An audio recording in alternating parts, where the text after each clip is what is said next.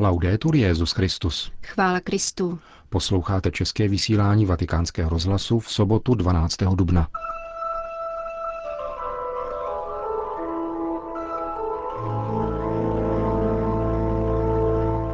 Interpretace dějin pomáhá rozlišovat, co Duch Svatý říká dnešní církvi, řekl papež František účastníkům plenárního zasedání Papežského výboru pro historické vědy.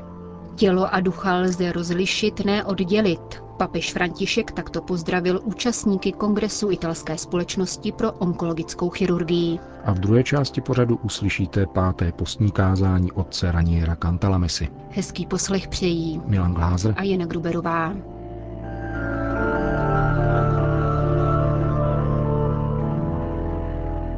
Zprávy vatikánského rozhlasu.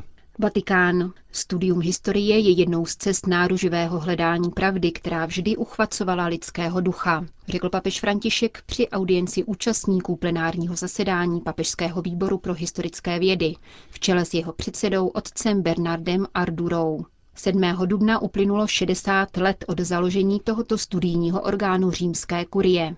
Papež Pius XII. jeho ustanovením navázal na působení kardinálské komise pro historické vědy založené v souvislosti s otevřením Vatikánského tajného archivu badatelské veřejnosti. Papežský výbor pro historické vědy dnes spolupracuje s řadou mezinárodních institucí. Kromě vědeckých a didaktických aktivit je v jeho kompetenci také revize oficiální posloupnosti Petrových nástupců, publikovaná v papežské ročence a také sestavování martyrologia římské církve. E Ve svých studiích a učení se konfrontujete s událostmi života církve, která kráčí časem se slavnými dějinami evangelizace, naděje, každodenního boje, života stráveného ve službě a vytrvalosti v náročné práci, stejně jako s jejími nevěrnostmi, zapřeními a hříchy. Vaše bádání, doprovázené autentickým nasazením pro církev a upřímnou láskou k pravdě, může být velkou pomocí těm, jejichž úkolem je rozlišovat, co chce Duch Svatý říci dnešní církvi.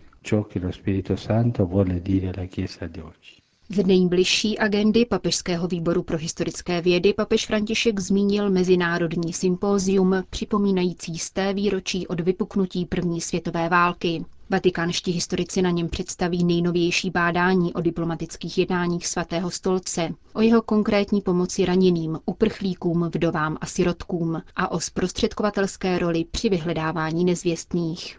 Vatikán. U příležitosti svátku Pesach zaslal papež František srdečné přání pokoje římské židovské obci. Osmidenní oslavy židovských velikonoc začnou při západu slunce 14. dubna telegramu adresovaném vrchnímu rabínovi Ricardovi Disejni papež vyjadřuje přání, aby památka na vysvobození z útisku mocnou hospodinovou paží inspirovala projevy milosedenství, smíření a bratrské blízkosti k těm, kdo trpí pod tíhou nového otrokářství. František se zmiňuje také o své blížící se cestě do Jeruzaléma a prosí o doprovázení v modlitbách. Vatikán. Papež František pozdravil účastníky kongresu Italské společnosti pro onkologickou chirurgii, který v těchto dnech pořádá Římská univerzita La Sapienza ve spolupráci s nemocnicí Sant Andrea. Když vás dnes přijímám, myslím zároveň na všechny muže a ženy, které léčíte a modlím se za ně, řekl v úvodu svatý otec. V promluvě pak ocenil úsilí lékařů a vědců o pokrok v prevenci i v léčení nejrůznějších patologií a dodal. Abychom však mohli mluvit o plném zdraví, nesmíme ztrácet ze zřetele, že lidská osoba stvořená k božímu obrazu a podobě je jednotou těla a ducha. Tyto dva prvky lze rozlišit, ale nikoli oddělit, protože osoba je jediná. Tedy také nemoc, zkušenost bolesti a utrpení se netýká výlučně tělesné dimenze, nýbrž člověka jako celku – proto je žádoucí integrální péče, která bere v potaz lidskou osobu jako takovou a spojuje lékařskou péči s lidskou, psychologickou a sociální podporou, s duchovním doprovázením a podporou rodiny nemocného. E Řekl papež František v promluvě k účastníkům Kongresu italské společnosti pro onkologickou chirurgii. Vatikán. Na okraj vatikánského sympózia o problematice obchodu s lidmi papež František pozdravil čtyři ženy, které se staly obětí této trestné činnosti. Kromě prostituce byly pod pohrůžkou mučení nuceny také ke drogovému kurýrství a k účasti na organizovaném zločinu až konečně nalezli odvahu k udání svých otrokářů. Jak se to často stává, přijeli do Itálie za nabídkou poctivé práce. Místo ní však nalezli síť obchodníků s bílým masem. Spravodajské agentury popsaly jejich setkání s papežem jako velmi dojemné, vzhledem k psychickému stavu, ve kterém oběti dosud jsou. Ženy pocházející z Argentiny, Chile, Maďarska a České republiky nyní bydlí na chráněném místě a snaží se o návrat do normálního života. Chtěli papeže ujistit o svém úsilí změnit život. Petrův nástupce je v tom povzbudil a vyzval je, aby hleděli s nadějí do budoucnosti. Uganda. Katolické nemocnice v Ugandě musí jasně rozlišovat mezi zločinem, hříchem a nemocí prohlásil pro list Observer ředitel Združených katolických zdravotnických zařízení v Ugandě, doktor Sam Orach. Homosexuály z našich nemocnic vykazovat nebudeme, zdůraznil lékař. Do sítě katolických zdravotnických zařízení náleží v Ugandě 32 nemocnic, 249 zdravotnických center a 13 výcvikových center. Poskytují antiretrovirální terapii zhruba 12% pacientů s virem HIV.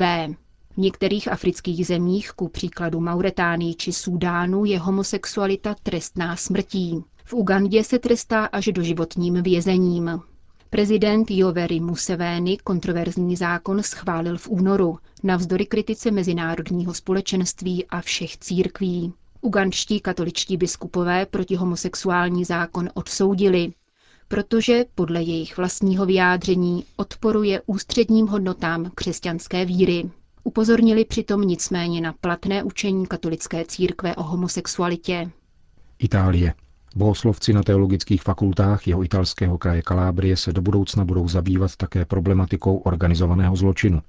Kalábrijská biskupská konference na svém jarním zasedání navrhla, aby teologické instituty zavedly nový kurz věnovaný církvi a územnímu mafiánskému združení Drangetě.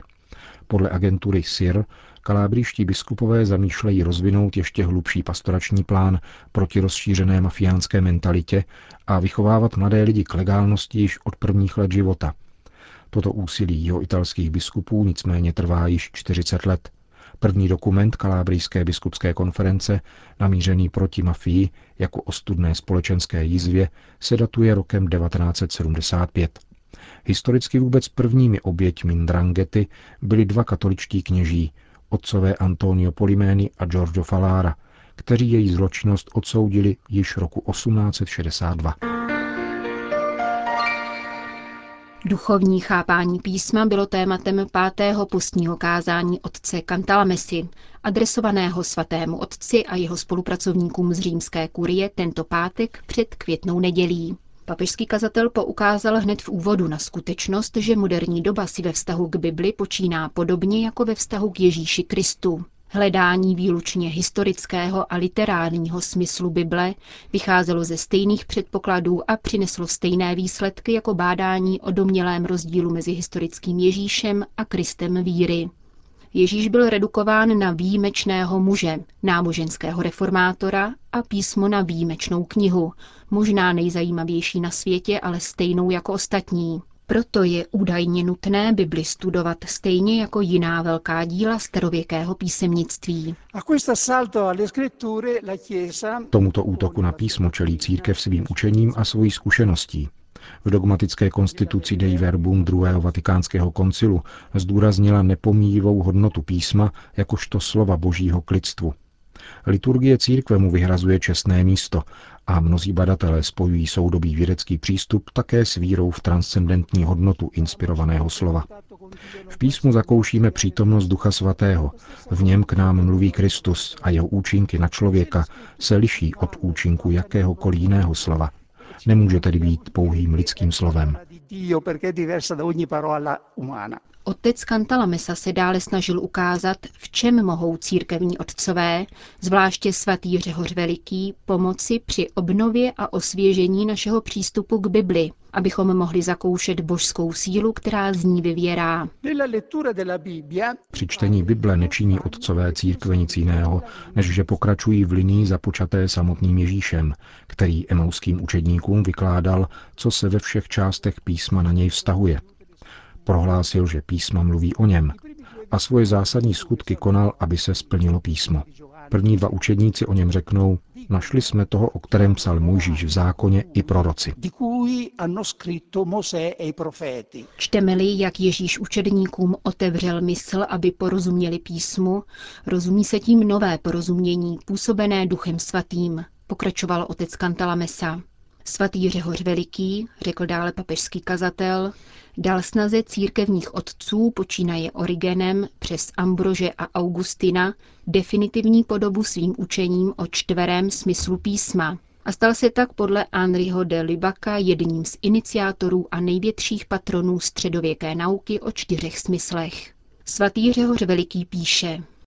Slova písma svatého jsou čtyřúhelné kameny. V každé minulé události, kterou podávají, smysl literární, v každé budoucí věci, kterou oznamují, smysl anagogický, v každé morální povinnosti, kterou hlásají, smysl morální, a v každé duchovní skutečnosti, kterou prohlašují, smysl alegorický či kristologický, z každé strany stojí pevně a bez vady. Ve středověku, pokračoval otec Kantalamesa, bylo složeno slavné distichon, které tuto nauku schrnuje. Literární smysl učí, co se stalo, alegorický v co věřit, morální jak jednat a anagogický kam směřovat. Snad nejjasněji je aplikováno ve vztahu k velikonocím. Literárně či historicky jsou velikonoce ritem, který židé uskutečnili v Egyptě. Alegoricky, tedy ve vztahu k víře, ukazují obětování Krista, pravého velikonočního beránka. Morálně ukazují přechod od neřestí ke cnostem, a anagogicky či eschatologicky Velikonoce indikují přechod od pozemských věcí k nebeským, nebo také věčnou paschu, která bude slavena v ráji. Nejde o nějaké rigidní a mechanické schéma, pokračoval otec Cantalamessa, nýbrž o pružné pravidlo snášející různé variace podle pořadí jednotlivých smyslů. Svatý Řehoř vykládá například obraz z Ezechiela o svinuté knize, popsané uvnitř i zvenčí, takto. Svitek božího slova je popsán uvnitř alegoricky, zvenčí zas historicky, uvnitř duchovním porozuměním, zvenčí pouze literárním smyslem vhodným pro duchy dosud slabé. Uvnitř, protože slibuje neviditelná dobra, Zvenčí, protože stanovuje řád viditelných věcí správností svých předpisů. Uvnitř, protože dává jistotu nebeských dober. Zvenčí, protože učí, jak užívat dober pozemských nebo jak se vymanit z jejich přitažlivosti. Eh,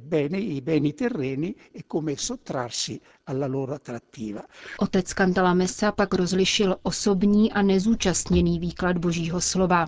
Církevní otcové, řekl, přistupovali ke slovu božímu vždycky s otázkou, co říká tady a teď církvi a mě osobně. Byli přesvědčeni, že boží slovo je nevyčerpatelné. Vyplývá to z toho, že vše, co je napsáno v písmech, je vdechnuto Bohem, neboli inspirováno. Řecky to vyjadřuje jediné slovo, dheopneustos, které se skládá ze dvou slov, Bůh, dheos, a duch, pneuma, Znamená jednak, že písmo je inspirováno Bohem, ale také, že Duch Svatý přiměl člověka hlásat boží výroky.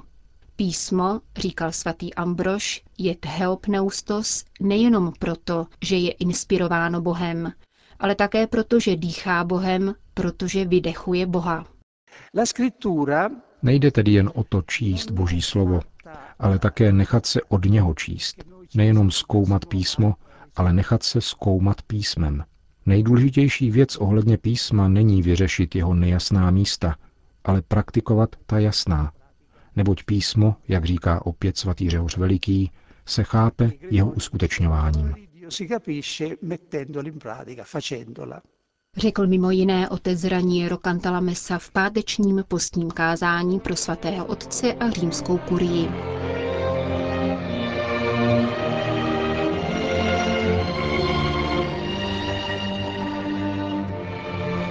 Končíme české vysílání vatikánského rozhlasu. Chvála Kristu. Laudetur Jezus Christus.